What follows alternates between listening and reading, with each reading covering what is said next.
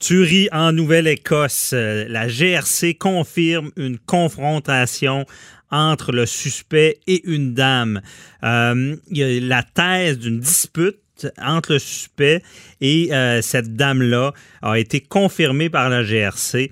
On se rappelle que c'est le suspect Gabriel Wortman qui a amorcé, une cavale meurtrière, la, la plus grosse tuerie au Canada. Euh, évidemment, on n'a pas beaucoup d'informations sur ce qui s'est réellement passé. On sait qu'il a mis le feu à des maisons, il y a 22 euh, victimes. Euh, on en parle avec le docteur Gilles Chamberlain. bonjour, docteur Chamberlain. Bonjour. Merci d'être avec nous. Je sais qu'il nous manque beaucoup d'informations, mais j'aurais aimé ça qu'on survole un peu, essayer de comprendre qu'est-ce qui a pu se passer dans la tête de ce tueur-là, une tuerie aussi importante, la plus importante au Canada. Avez-vous quelques pistes euh, à ce sujet-là? Oui, on peut avoir quelques pistes. Mais, mais ce qui est étrange, c'est que euh, on a habituellement des grandes catégories de gens qui vont faire des tueries. Et, et cet événement-là correspond pas à, aucune catégorie qu'on connaît. Euh, on peut éliminer d'emblée une catégorie qu'on connaît bien, c'est les gens qui ont une cause à défendre, des terroristes. Ces gens-là vont l'annoncer d'avance, vont réclamer leur geste.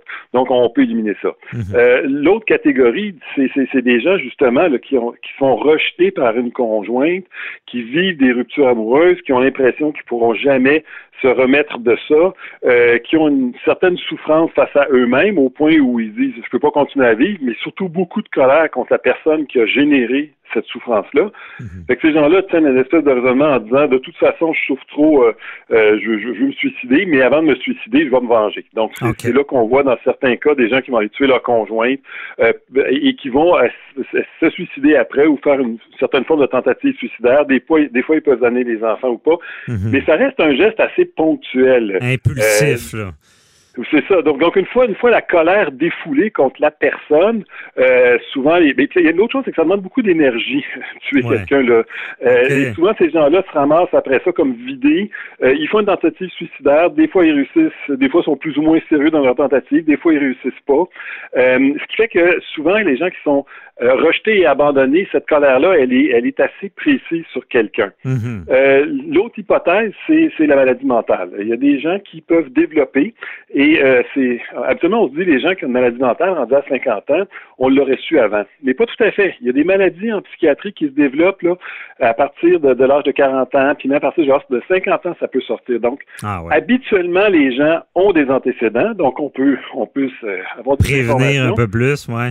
C'est ça, mais, mais souvent, à partir de l'âge de 40 ans, il y a ce qu'on appelle un trouble délirant qui peut apparaître, et c'est souvent sous forme de persécution. Fait que les gens s'imaginent qu'ils sont persécutés, et, euh, et ça peut ça peut grandir comme ça à bas bruit sur des années et des années, et là, ça explose.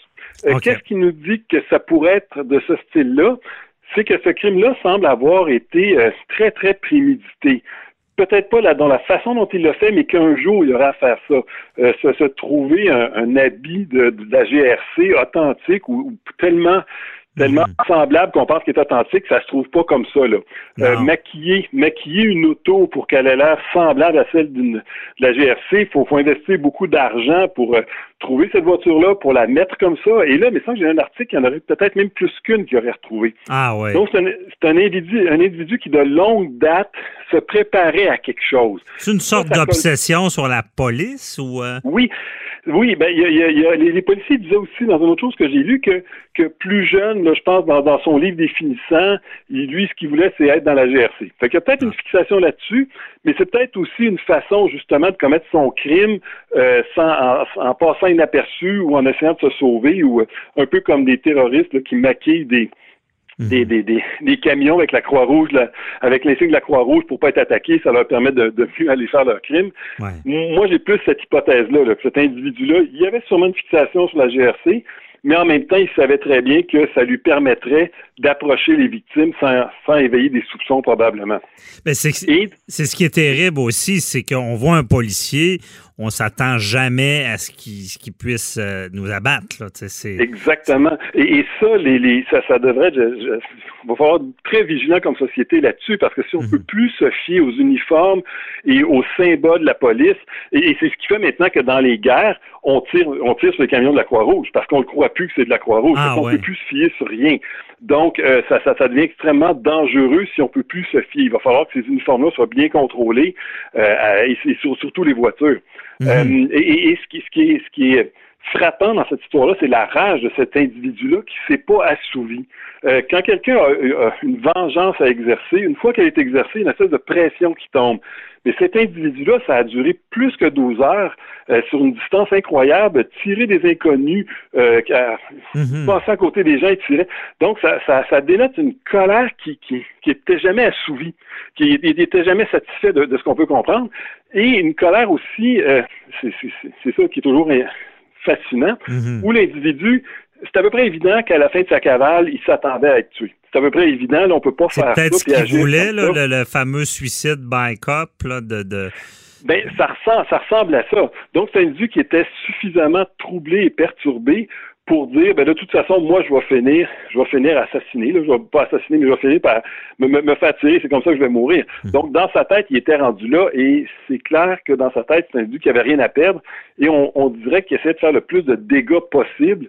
C'est vraiment étrange. C'est une euh, rage, euh, parce que vous, avez, bon, euh, couvert, on le sait, le procès Bissonnette, qui, est, qui, est, très connu aussi, mais on n'est pas...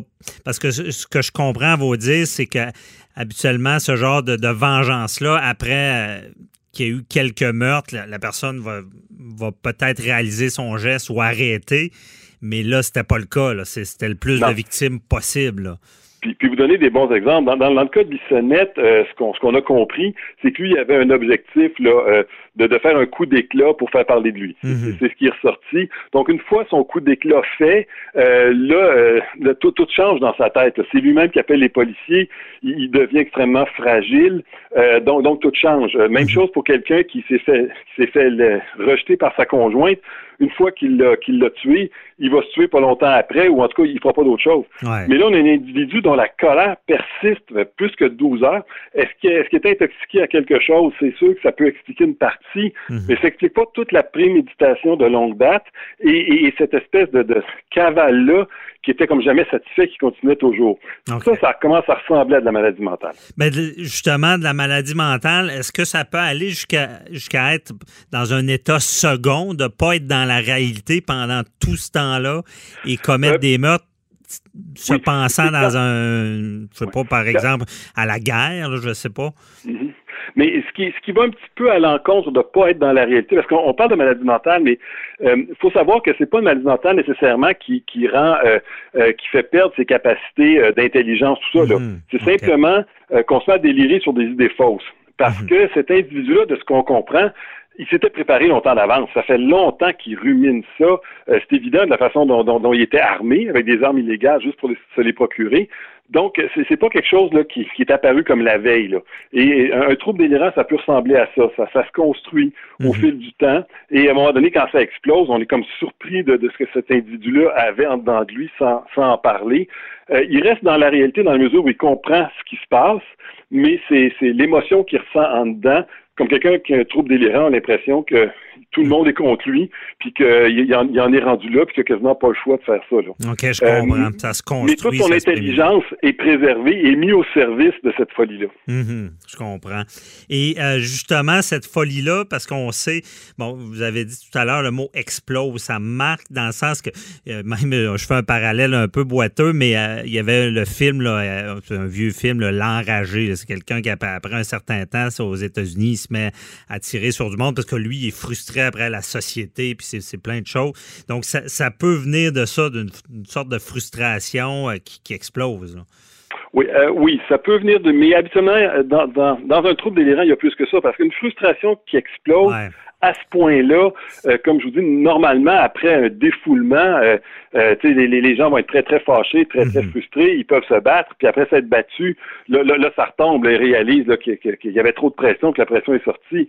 On voit souvent des gens commettre des gestes d'éclat en disant, oui, j'en ai évalué, ils vont, ils vont commettre un meurtre. Ils disent, mais je me souviens d'y avoir donné deux, trois coups, l'autopsie parle de, de 25. Mhm. euh, c'est clair qu'il a comme perdu la carte, puis quand il est revenu à lui, il s'est dit, voyons non, ça n'a pas d'allure ce qui est arrivé. Mais là, on n'a pas ça. Là, on a pendant 12 heures de quelqu'un qui tire sur des, des parfaits inconnus, mhm. euh, manifestement pour les tuer sans raison. Euh, ça, ça, fait une colère qui est difficilement explicable si on n'en fait pas entrer un peu de maladie en jeu là-dedans. Là. Oui, je comprends. Ça prend souvent l'ingrédient de maladie mentale et euh, ce qui n'est pas tout le temps le justificatif non plus. Euh, également, euh, parce qu'on parle de, de, faire parler de soi. Il y a le premier ministre Justin Trudeau qui disait ne nommez pas le nom du tueur. On, a parlé souvent, bon, avec le COP Bissonnette aussi, des tueurs qui inspirent d'autres tueurs. Est-ce que c'est important cet élément-là? c'est fondamental. Je ne sais pas si ici, dans ce cas-là précis, c'était la motivation du tueur, mais il y en a beaucoup chez qui c'est la motivation. Hmm. Faire parler d'eux, c'est des gens qui ont une très faible estime d'eux-mêmes, qui n'ont pas réussi dans la vie et qui là se, tournent vers des situations extrêmes à l'opposé pour faire parler d'eux et mourir en étant quelqu'un.